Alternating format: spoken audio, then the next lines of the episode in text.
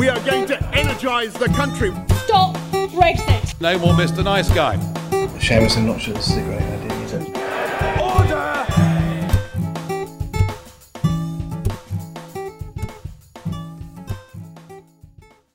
Hello and welcome to the Debated podcast.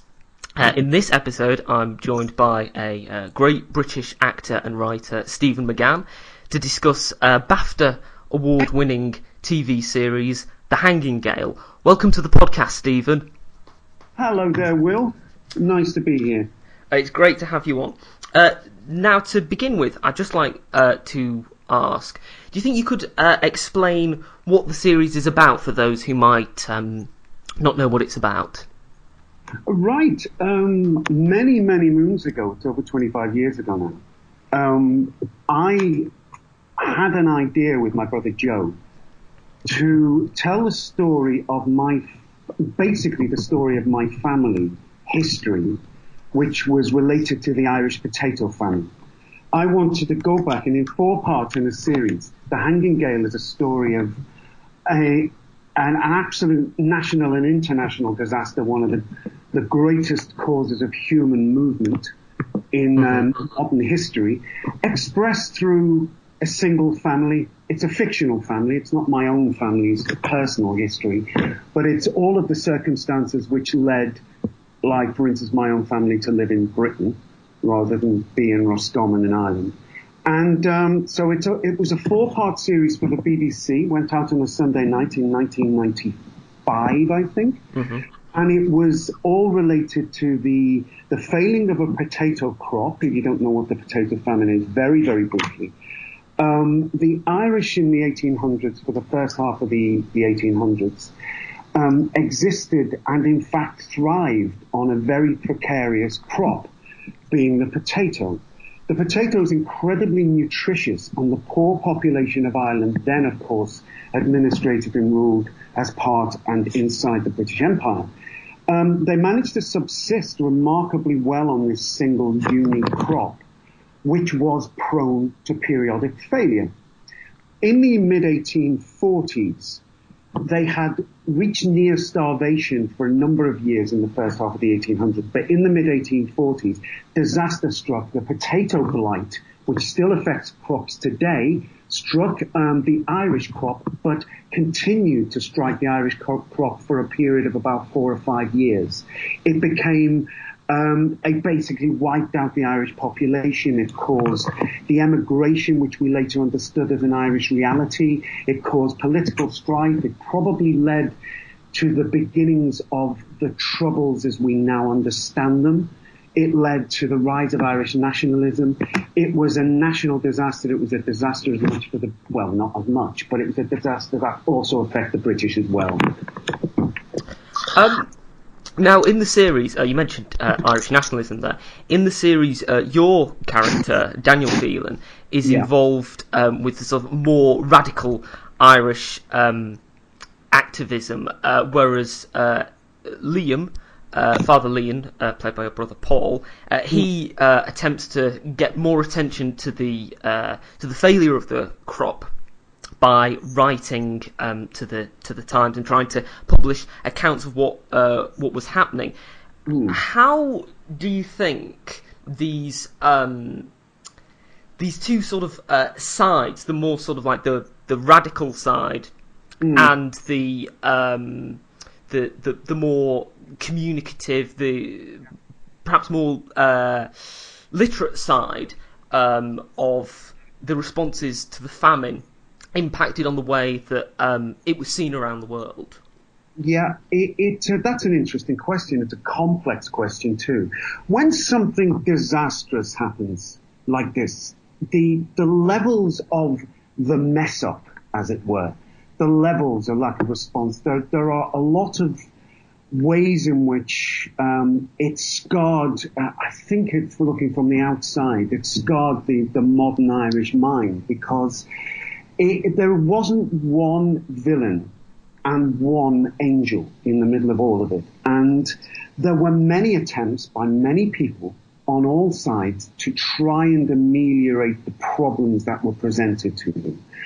Um, it, radicalism only grew up in the, I think, ham-fisted and, and sometimes, um, uh, frankly, uh, wicked um, ignorance back in Britain, but not exclusively ignorance, but also the lack of understanding of the British um, to listen to the needs and the cares of the people suffering um, hmm. in, at the parliamentary level led to the rise later on of the problems which, which Britain later had um, in the modern age of Ireland. So therefore, the different voices, you had the radicals, you had early radical movements. There wasn't the Irish Republican Army at that time, but there were organizations like the Molly Maguires and the Ribbon Men. These were throughout the, the 1800s. Ireland learned to, to be secret. Ireland learned, part of radical Ireland learned to, to become guerrilla movements and to hide themselves. And a lot of people would argue better than me and more expert than me that um, the reason that came around was a desperation because at a national and a, a, a, a governmental level, in Ireland was signally being failed by, by structured law and by organisation. The public works, for instance, were a scheme set up to try, a wonderfully Victorian scheme hmm. set up to try and provide aid to the starving Irish. But being Victorian in its character and very British in its character, it had an inbuilt bigotry against the Irish and believed them work shy. So the public works were predicated on the idea that you would give people Indian corn, they called it, corn imported from the United States.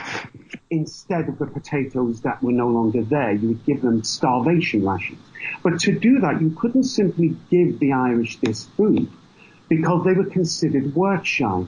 And it was considered to the Victorian mind that it would encourage more idleness, even though these people were starving. So what they had to do for their corn was they had to go out and do public works you, you basically, it was job creation. You created roads in the west of Ireland.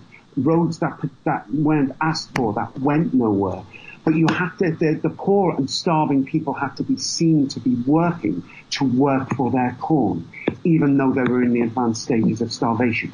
It was this kind of, if you're being at most kind, ham-fisted, bigoted, through the wrong filter view of the problems out in Ireland mm. at its best. And at its worst, it was simply ignoring the reality of it and enabling radicalism to develop underneath the surface. That was then expressed through the character I played in, in The Hanging Gale. And Paul's character was the priest. There were always a priestly class there. There were people involved in politics there. There were people involved in social care. There were landlords who were Irish. There were sellers and merchants who were Irish. So these people were compromised by the situation. There was profiteering mm. by the Irish. And, and you've got to say, you've got to accept also, there would have been Irish merchants who profited from the misery of their fellow people. That wasn't the main driving force, but it would have been a hangover and a side effect of the complexity of that awful bloody situation. And you have to, through drama, you have to show that all. Mm. You can't simply show one. It wouldn't be fair simply to show one side. However, the overriding thing was that it was at best and at kindest, it was spectacularly badly and badly handled and probably quite institutionally cruel. And the problems caused by that are still a scar to today. Mm. Uh, now, um, you mentioned the uh, British response, and in the series, uh, uh there's a lot of ire he's directed uh, against the character played by uh, Michael Kitchen, who is the the land agent uh, William Townsend. Now there are there are parts of the series where his character seems perhaps a bit more sympathetic uh, towards the plight of the Irish, and then there are other times when his character is really quite harsh and quite brutal. Yeah. Um, to the uh, the people of Ireland, how representative do you think that is of land agents at the time? I, you know, some land agents. It's interesting. Some land agents, some, mm. and I would I would count them as a as a profound minority. Um, were very kind. So if you said, oh, nobody, everybody was cruel, no, that's pantomime. That's not, not really the case. That's the first thing to say. And some were unspeakably cruel. Um, and land agents were different. They were as different as the people, the attitudes, the way they work with the local people in their care. Um, that was the first thing. The second thing is a more general point about historical drama, which is interesting as regards someone like Michael Kitchen's character is whenever you're going into history, and I'm, I'm also my other half as, a, an, an adapter of historical drama, mm. fiction drama. And one of the fascinating things about history, even recent history, is that you've got to try try and transplant your mind with a 90, uh, here we are 2019 mindset back to the minds and the mores of people who may as well be alien to many of the things we understand these days so when you're thinking about Michael Kitchen's character, you're saying, well, it might have been absolutely right and proper for this man to express a Christian care. In the way and the filter, the way he understood it, but also like the sort of um, that strange sort of empire mindset of um, the great white you know, carer for his people, and you know, mm. the empire were the children of these people. We find that a monstrous construct now for a lot of good reasons. But what's interesting when you go back to drama, because you're going back to try and get into the heads of people, and you're trying to look at evidence to say, well, how did these people live their lives? How did they get up in the morning? What was the moral world in which they lived? A lot of it was to do with their, with their religion, the way that God had made the poor man at his gate, or the Irish peasant in his clachan, mm. and the English overlord, uh, by his part and his duty, was to care for the people, but if the people stepped too much out of line, and if the people didn't do things in the proper Christian Victorian way, then it was right to bring out the cane, and it was right to do those things. So those moral structures, sometimes you look at those things, beautifully scripted as it was by, by Alan Cubitt, because what, what me and Joe did is we had we had a treatment, so we worked on a detailed story idea, a treatment, but it was scripted up by the brilliant um, and much talented Alan Cubitt, and and I think he brought out very very cleverly that this this this funny this different world, looking at an alien in a different planet, you know, the past being a foreign country, as they said, and and this foreign specimen of someone you vaguely recognize, someone you can see goodness in. And then you get interested that you see this other brute turn in them and, and his desires and his cares get twisted up in the disaster affecting everybody around. Basically, everybody is ruined by this. I believe Britain is ruined by this. Britain's actions, mm. like any great nation's actions, Britain, Britain, Britain can blight itself and has done many times because if one covers something up, if one, if one is a brute, one cannot shake that brutality easily off and resolve it with other things that you truly are. And a bit in, expressed in the relationship with Michael Kitchen, um, there are, there are good things in this man. But if those things don't resolve, then there, there can be ruin. There is ruin in that. There is compromising, you know? Mm. Uh, now, uh, you you, you mentioned the, the um, sense of um, Christian responsibility and the the, the whole uh, underlying theme of this sort of like this sense that um, the, the, the British were the uh, were the sort of uh, white Christian saviors. Do you think that part of the tension that existed around the famine was partly because Ireland was mainly a Catholic country and Britain was predominantly a, a, a, Protestant nation. Do you think that that was part of the, the reason that there wasn't perhaps more support for uh, the Irish during the famine? I think that, um, here's an interesting, if tenuous point, that um, you cannot remove, and I am no expert, I will say this and, and my disclaimer straight away, I'm not a great historian of Ireland. I am an expert in the in the, the intricacies of Irish history.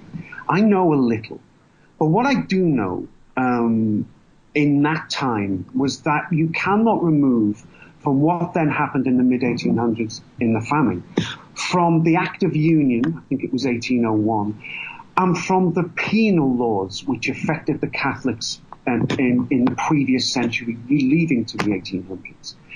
Um, Catholics weren't treated the same. Most people in the nation were Catholics. And uh, with the rebellions that had happened and the alignment of, of, people, somebody put it beautifully, and I can't remember now, in Irish history, the great tragedy of the relationship between the British and the Irish throughout history is every time the British seemed to rise in the world and have a moment of gain, it seemed to be Ireland's doom. Hmm. And every time England was in peril, Ireland saw a gain from that. It's like two sides of a seesaw and they've never been resolved mm. in peaceful alignment. Now, for the Catholics, I think, you know, you touch on the right point where their Catholicism mattered, but the hmm. Catholicism mm. was all tied up already with the politics of their treatment. For instance, until the emancipation, I think it was in the 1830s, the Irish couldn't even, the Catholics couldn't even be in government. Mm. They weren't allowed certain things. It was, it was a bit like in other nations where Jewish people weren't allowed to be in, you know, you couldn't go, go quite high up. You couldn't be in, in principle. It was a kind of apartheid. And it came because of the earlier rebellions, suppressing of, of the population of the Irish. Basically, you could take the Anglican shilling, you could join the Church of Ireland, and especially during the famine, there were times when, when Catholics converted to the Church of Ireland, there were times and in places where that, that could make it easier for them. There was always this, this degree of suppression on the Catholicism, which, which was inextricably linked with politics coming in from the previous century. So that's one thing. And then there's this more philosophical side to the Catholic nature, which was to do, I think, with, with suffering. It's the nature of suffering in this world for, for, um, for salvation in the next, which might have, which might have fed in psychologically to it.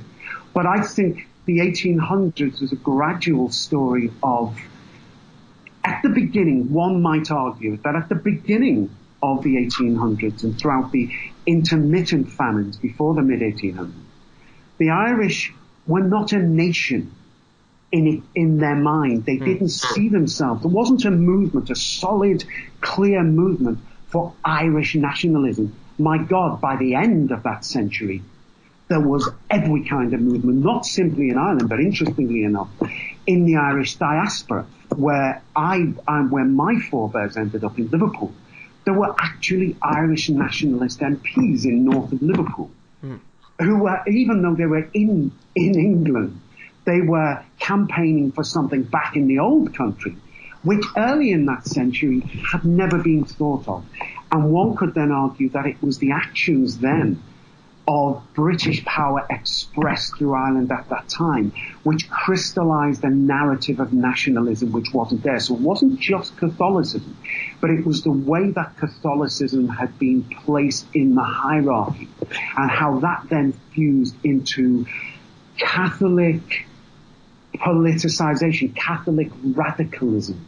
So, so Catholicism, as it later did in the Troubles in the North, became inextricably linked religion became inextricably linked with political alignment.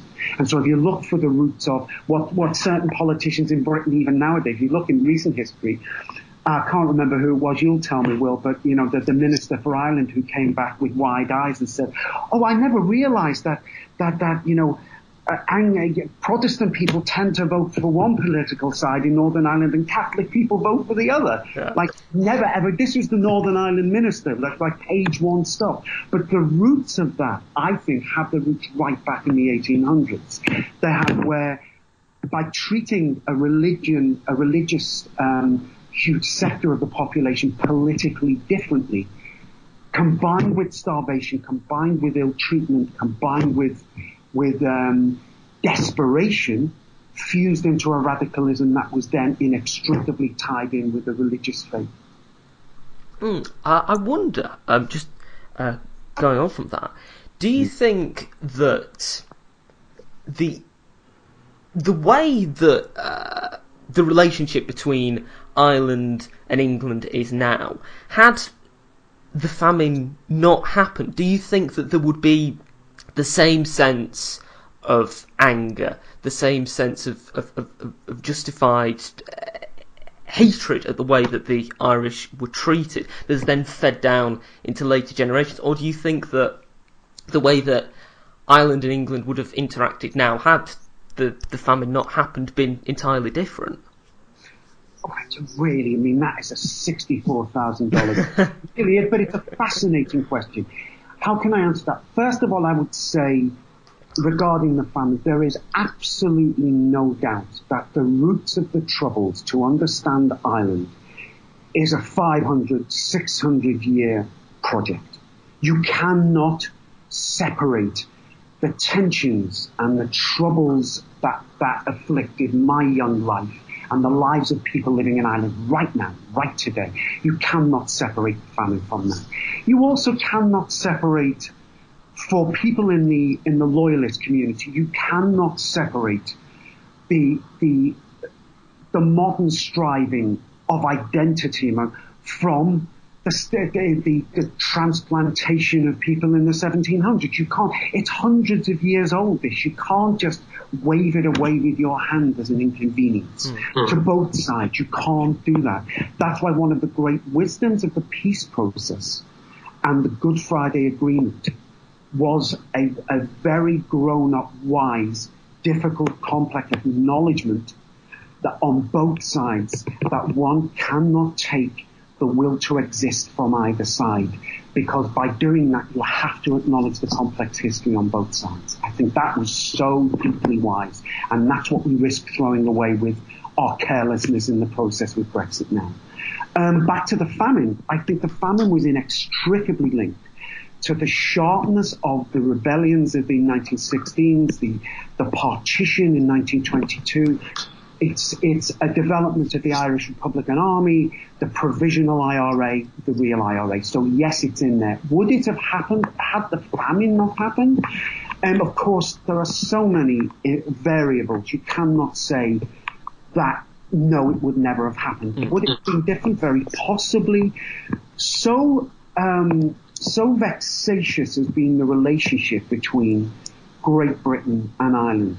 There have been chances throughout history where opportunities have presented themselves for a form of peace. There have been missed chances throughout history. 1922 I would personally regard as a missed chance to to get it right, causing more heartache on all sides. Mm.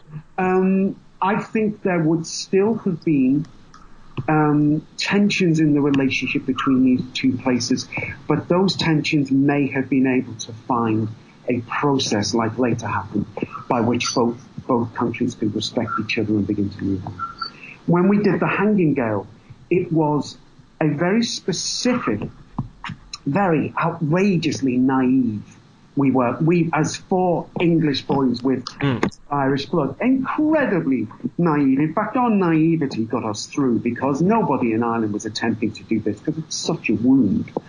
And when we went over and tried to, to do this, people saw our sincerity and came out, thank God, to, to, to bring their talents and skills to it. But really, it was um, to, to come back to the BBC and to show the British a part of their history that they had actually not been given the respect to see through mm. drama in an open light. And at the time when it was shown, a lot of people said, ooh, you know, yeah, some newspapers are not going to like this, and ooh, you know, the British aren't going to like being seen in this. You know what? They were fantastic. Ratings were fabulous. Awards were won. But my favorite exchange um, what in Britain was when it first went out. I was on a train into town, and some woman come over to me and she said, "It's you, innit? You're you're one of those boys, innit? You've done that Irish thing on telly." And I thought, "Oh God, here it comes. We're going to get it in the neck." And she, this woman said, "I think it's terrible what we did to them Irish. I think it's bloody awful." But what I then found was the British, the people are fine the people can look at these things in context, whether you have our behavior in India, you know, if you have an empire like this, if you do what we did in our past. We're all grown-ups. We can look and contextualize those things without um, making ourselves or childishly trying to shove them some things under the carpet. I believe we're bigger than that. For the Irish, it was an interesting thing. For the Irish I knew over there, it was an interesting exercise in in in being confronted with something none of them particularly wanted necessarily to look closely at because it was painful. This is painful. It, it, it's a form of starvation. It's subjugation for some people, and also for people on the other side. You've got to understand that we. It was a wonderful cross-community project. BBC Northern Ireland was very much cross-community. Mm-hmm. Our, our crew was half from the Protestant community, half from the Catholic community.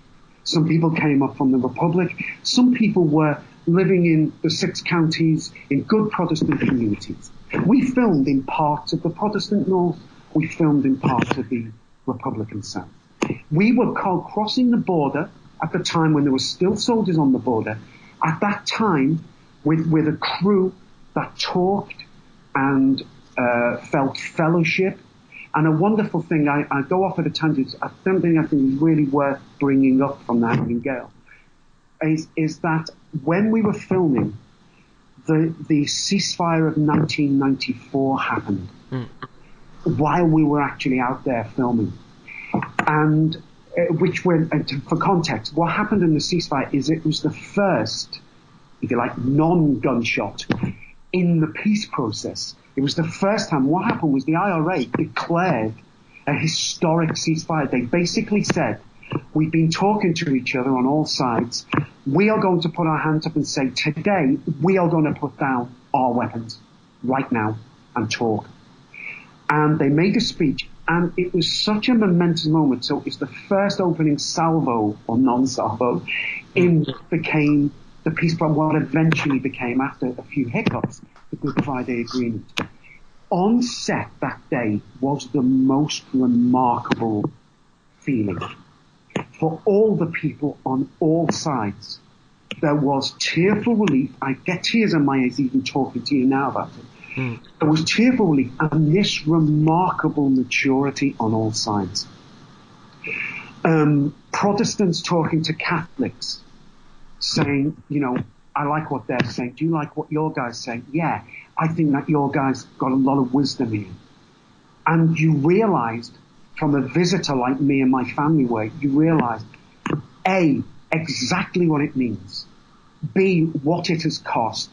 And C, how we must, as English, even though I have, I have Irish blood, I am English, how, what the efforts we must go to to understand this situation and right up to Brexit now, to understand what a border means, to understand how in blood that border was made and fought over, and how all both those people that day, how they so wanted peace, and mm-hmm. at all cost all of them.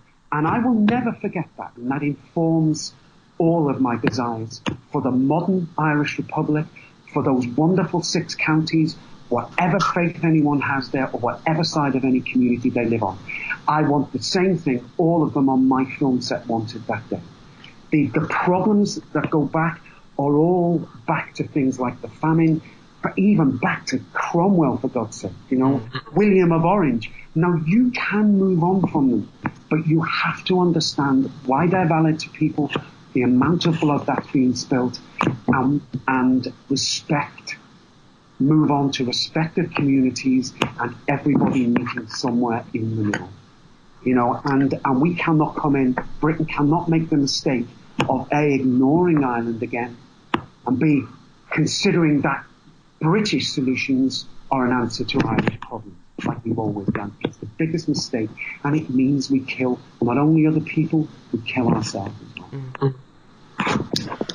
Um, you, you mentioned the, the the sense of that when when you were making the series that there was this sense of coming together and this beginnings of the healings of the, the very sort of like deeply uh, intrinsic wounds that had been there for, for, for so long. And you you mentioned this in um, your book, Flesh and Blood, and you uh, you talk about um, how it felt to um, your ancestors had left Ireland during the famine, and then to to come back and to to to make um, make the series.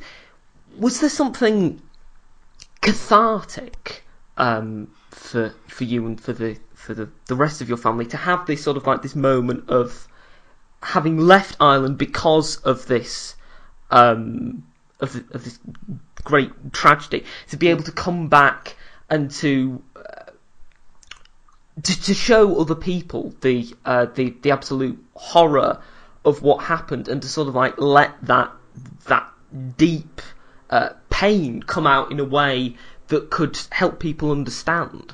Yeah. I, I think that I think that's true. It was deeply cathartic to us. Why? Because drama, when you try to make it your best, is cathartic. It, it, that's that's literally almost you know from the Greek that that's what you you have a purging. You come to that great old phrase from from um, the South African um, Mandela years: truth and reconciliation truth and reconciliation. I'm a great mm-hmm. believer. Drama is very powerful for truth and reconciliation. One should never be scared of the light and shade that lies within your own personal history as a human character, your family's personal history, the things that had. One shouldn't be scared of the light or the shade of that. In my own family tree, I've got some disreputable people in it. And I, in my book, Flesh and Blood, I, I almost revel in the fact that some of them were not the most upstanding of citizens. So I don't, it's not a hagiography. It's not hagiography. It's not, it's not, you know, whitewashing of things. I don't like that. Actually, we're bigger than that. And, and drama is more effective and catharsis is more effective when you actually bring this stuff out and say, this is terrible. This is terrible. But here we are now and I'm not them. I'm not Michael Kitchen's character. I am here. I'm not you. I'm not the modern Irish Republic either. You know, mm-hmm. and, but, but here's where we are. What do we think about this? What do we all think about this? Shall we get an idea or a view about this and can we move on? Truth and reconciliation, ironically, as I always touch, also touch on in the book, you know, I talk a lot in my book about what then happened. If you like, part of my book is, is, is after we fled. So we get to Liverpool in one of the worst slums in the British Empire. The Irish who fled to Liverpool ended up in appalling conditions, which, in which my family um, toiled for 30 years, three decades they were in mm-hmm. some of the most spectacular slums. And the thing is that that in a way is it's like sort of the Hanging Gale 2. It's like the sequel. It's what happened to my family afterwards, if you like. But also, I touch on in my book that, that you, that you, you went, the attitudes and the, the, the injustices perpetrated even about that diaspora, that ghetto, if you like, the Irish ghetto that went on in Liverpool, still afflicted my family right into the 20th century. And I argue, I make a, a more, a more difficult argument, if you like, a more, a more extended or ambitious argument to say that a lot of the things surrounding the Hillsborough disaster, the football disaster, um, inherent in which allowed that libel to take hold, go back in the British mind to an attitude towards Liverpool people that itself can trace itself back in the British mind to the Irish people who form a lot of the part of the Liverpool character. And you can actually trace a thing back to old bigotries manifesting themselves through disaster in a responsibility for their own um, wrongdoing or starvation, or in this case, suffocation. And I make that, I can't make that argument here because it's too complicated to make, but I make it in my book. But the reason I wanted to bring that up is the Hillsborough disaster is nearer than it's ever been to a final healing of a wound because the best way to heal a wound was the same way in which you finally started to heal the wound of Bloody Sunday, which is to acknowledge it happened. And then when you acknowledge it happened, you validate those people who experienced it on all sides. Then you can bring them together. You, first of all, justice comes in and says, guys, this really happened. We're sorry. This actually did take place. Lots of people were saying it didn't. It did. So let's mm. start from the point that it did. Let's now talk to the people and say, let's hear about your pain. Let's hear everybody's explanation. And that's the way you move on. That's how dramas can be made. That's the purpose of drama within that context. But only when you have truth and reconciliation can you get catharsis, like with some of those poor families, like with some of those poor families in Bloody Sunday, connected again all the way back hundreds of years. You have those things. And, but only when you acknowledge them. So the final point about all of that, the purpose of drama in the Hanging Gale, the final point I would make is support for my fellow British, which is to say, to the ladies, my own citizens. And I, and I, you know, express my, my, my country very clearly here, is to say, we can say this. We're bigger than this. We can say this. The sky does not cave in. It didn't cave in acknowledging Bloody Sunday. It doesn't cave in acknowledging, um, acknowledging Hillsborough. It doesn't cave in acknowledging the famine, and it didn't at the time with the Hanging Gale. Its figures expressed the desire that the British are a great people. They are perfectly capable of own, of acknowledging their own history. Their only problems come in are for those minorities in various um, elites of various places, if you like, I hate that word, actually various constituencies in the nation who might not want to acknowledge their history because it breaks a narrative of something else. You know, but I think only by bringing things out can you move on. Well, uh, I think that was a a great response, and it has been wonderful to have you on the podcast, Stephen. I think this has been a a, a great expression of what drama can do. Thank you very much for being on the podcast. It's my pleasure, Will. Thank you very much for having me. Uh, hello and welcome to the Debated podcast. In this part of the podcast, I'll be speaking to David Llewellyn, a great writer for Big Finish, about his series uh, about Marcus Tullius Cicero. Hello, David. Hello. Thanks for having me. Why do you think that um, uh, Cicero, a figure that lived uh, 2,000 years ago, is still so compelling to audiences today? Um, I think because of how documented his own life was. So I think for, for one thing, he's he's a kind of he is a he was a genius um, in terms of understanding rhetoric and and so on. But I think his he documented his own life, and he's one of the first major figures in history whose life is well documented. Before before the Roman Republic, before the late Republic, everything kind of blurs a little bit into mythology, and so we're, we're never entirely sure you know who's being spoken about whether you know that that it's there are certain figures who are a little bit vague and mysterious before then in kind of western western history. Um, so I think with Cicero he's interesting because we have his letters we have you know his his kind of uh, speeches and so on so he he's a well documented figure and we can see how his personality changes so there's a, we can form a kind of in modern language we can form a kind of psychological profile of him and we we get a feeling for the kind of person he is. Um, you don't always get. I mean, other, other sources are unreliable. So Suetonius, when he's writing about you know the, the twelve Caesars or whatever, they, they, Yeah. it's it's a lot of gossip and hearsay, and he's writing long after these people have died in most of the cases. So with with Cicero, he's there, he's in the moment, and you get a, you definitely get a sense of who he is when you from the letters, I think.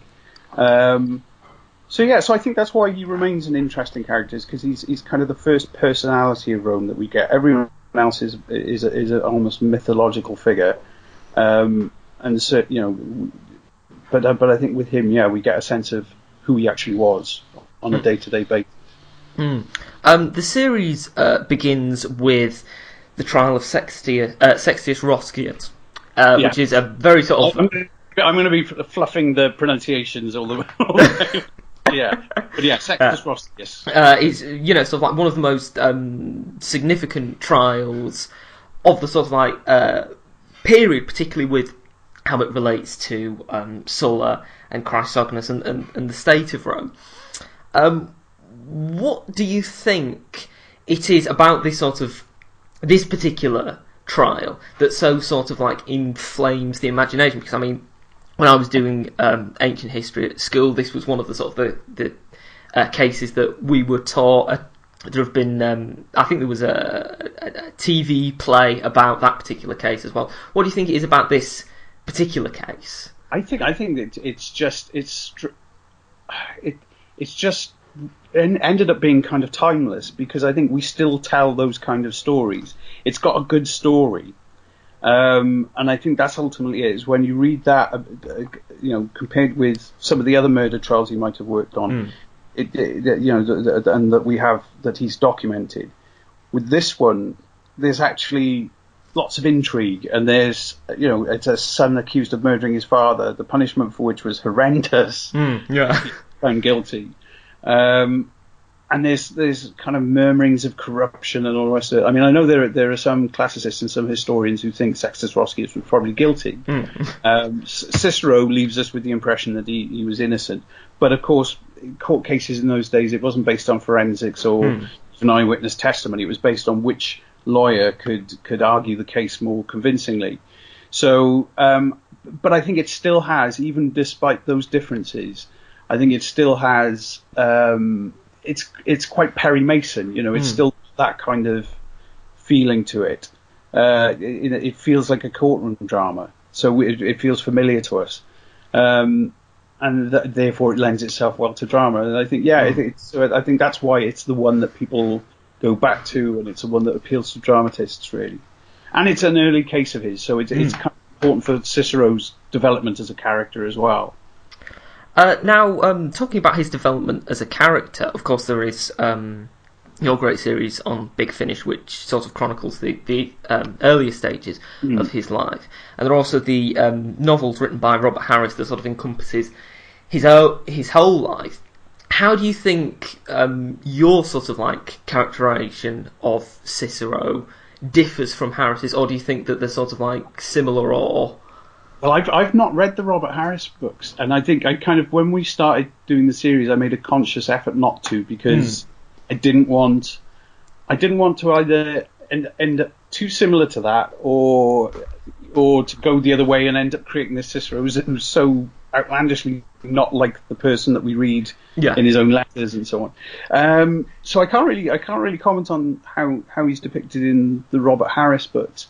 Um, I the, the only sort of depiction I was overly familiar with is um, oh god I can't think of the actor's name. David thing in Rome. It's David and I can't think of oh yeah yeah yeah. Um, but in the TV series Home uh, Rome the HBO series.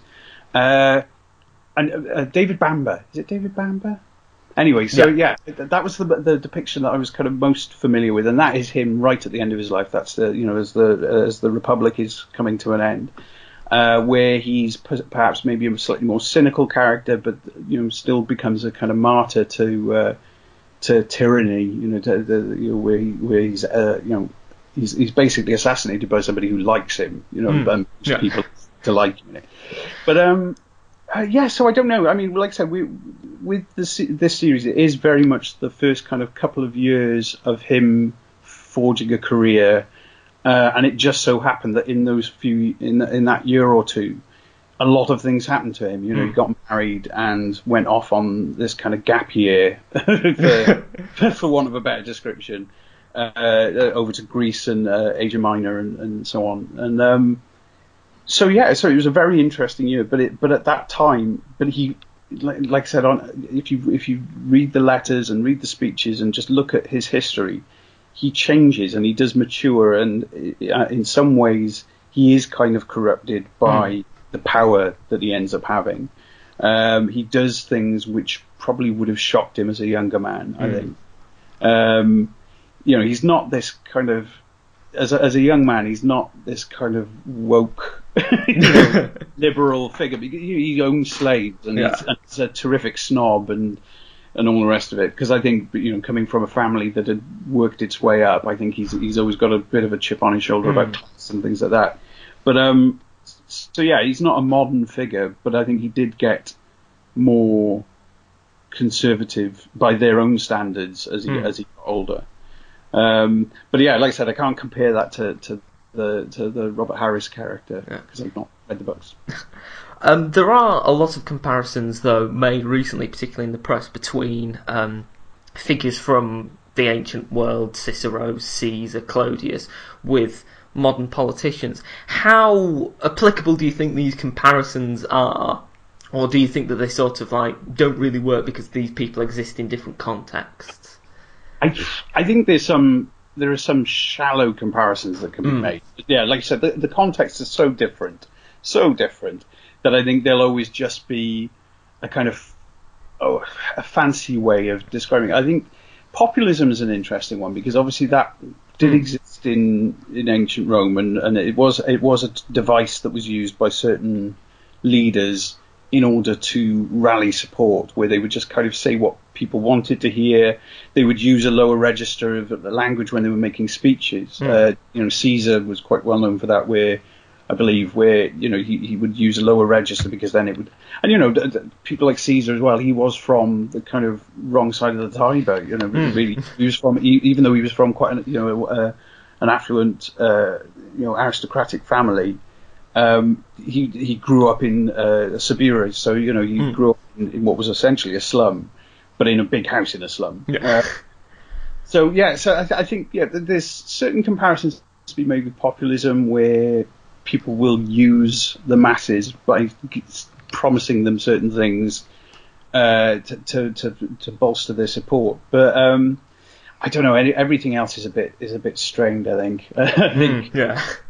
I think there's more. I, I, I always find there are more probably more comparisons with certainly where Britain is at the moment and where Europe is at the moment with something like I don't know Italy in the 15th century, 16th Yeah. century, rather than yeah ancient ancient Rome is just uh, uh, it, politically it's a bit too alien. I think. You know, its democracy doesn't re- even rep- uh, the republic. Its democracy doesn't resemble the democracy we have. Yeah. Um, so yeah, I think it's a bit too alien for those comparisons to actually have much weight. Um, now, one of the things that uh, I found interesting, there was a um, documentary thing on Radio 4 a few years ago about Cicero, and I think I can't. It might have been Robert Harris, but someone commented that they thought that uh, politicians like Cicero don't really exist now because um, uh, of the way that Cicero sort of like uh, was very much a lawyer who evolved into a politician, but still had a sort of like a an element of the of, of the of the legal uh, brain about him. Do you think that um, in terms of the way that we have politicians now, that perhaps the the reason that they go into politics isn't perhaps in the same way that Cicero uh, did because of his legal career and because of of, of wanting to um, boost uh, his legal career. Do you think there's sort of like more of an aim towards being a politician for the sake of a pol- being a politician rather than for a particular advancement or, or cause? Well, well, the interesting thing, one of the interesting things with Cicero is that he was quite rare at the time for coming not from a military background. Even though he'd done a stint in the army, it was very he didn't really achieve much in the army. He didn't rise through the ranks or anything like that. And so, yeah, he he didn't come from a military background. With whereas most of the people who ended up consul, and then obviously almost all of the people who ended up being emperor after that, were from a military background. You know, they were all kind of high-ranking within the the, the Roman army.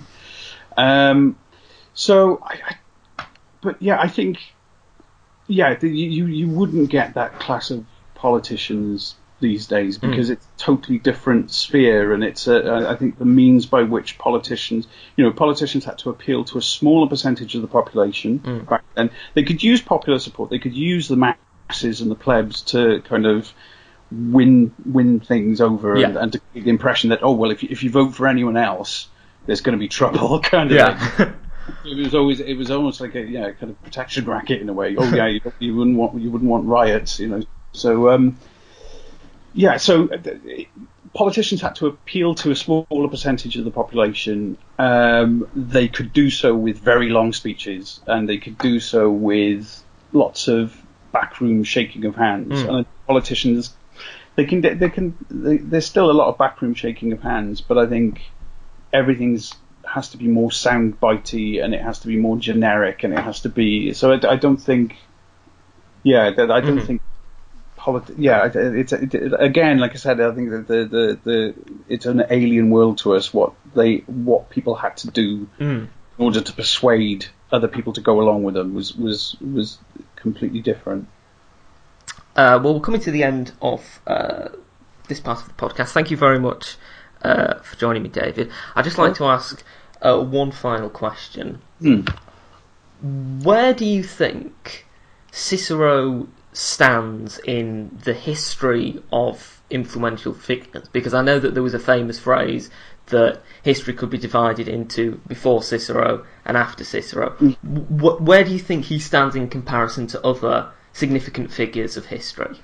I think I think he's interesting because he gives us the kind of timeless model of a person with power and influence who stands up against an idea of tyranny um, very early on. So, I mean, there are obviously there are other kind of figures, but they tend to be revolutionaries or, or you know or rebels or whatever.